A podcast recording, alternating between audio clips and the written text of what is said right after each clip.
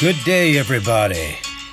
This is a perfect time to have a moment of biblical devotions, to plant a nugget of truth into your mind and soul.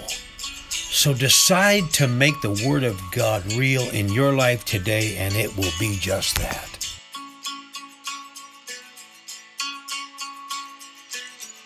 Good day, PPC. I pray that this day finds you full of faith, faith that God still answers prayer.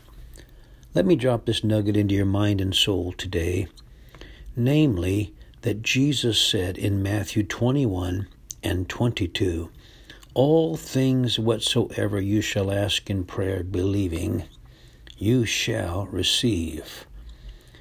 I think the reason so many of us are insecure about our prayer life is that fake religion and false teachers have taught us that prayer is simply like a vending machine that we put our spiritual money into, make a selection, and bam, out pops our blessing.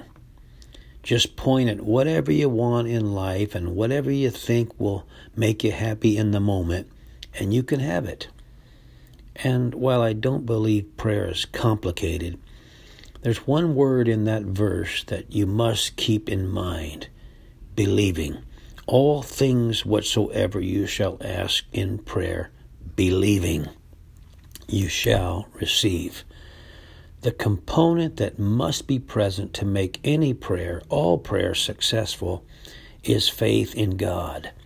Faith in a faithful God.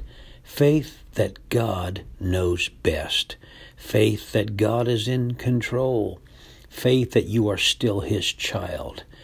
And then you can be assured that God will hear your prayer, consider His will and what's best for you, and then He will decide the outcome. Remember, this is not a vending machine relationship that you have. This is a spiritual family connection to your Creator. Oh, praise the Lord that when you pray, God's going to hear, and then God will take it into mind or make consideration, and then God will always respond. But keep on praying, keep on asking, keep on seeking, and keep on knocking. I love you, my friends, and I pray that this day finds God's richest blessings upon your life and upon your home and upon your family. Something to consider today. Keep it in mind when you pray. Bless you, love you, miss you all. Think about it, my brother and sister. A precious nugget to put into your mind and in your soul. God bless you.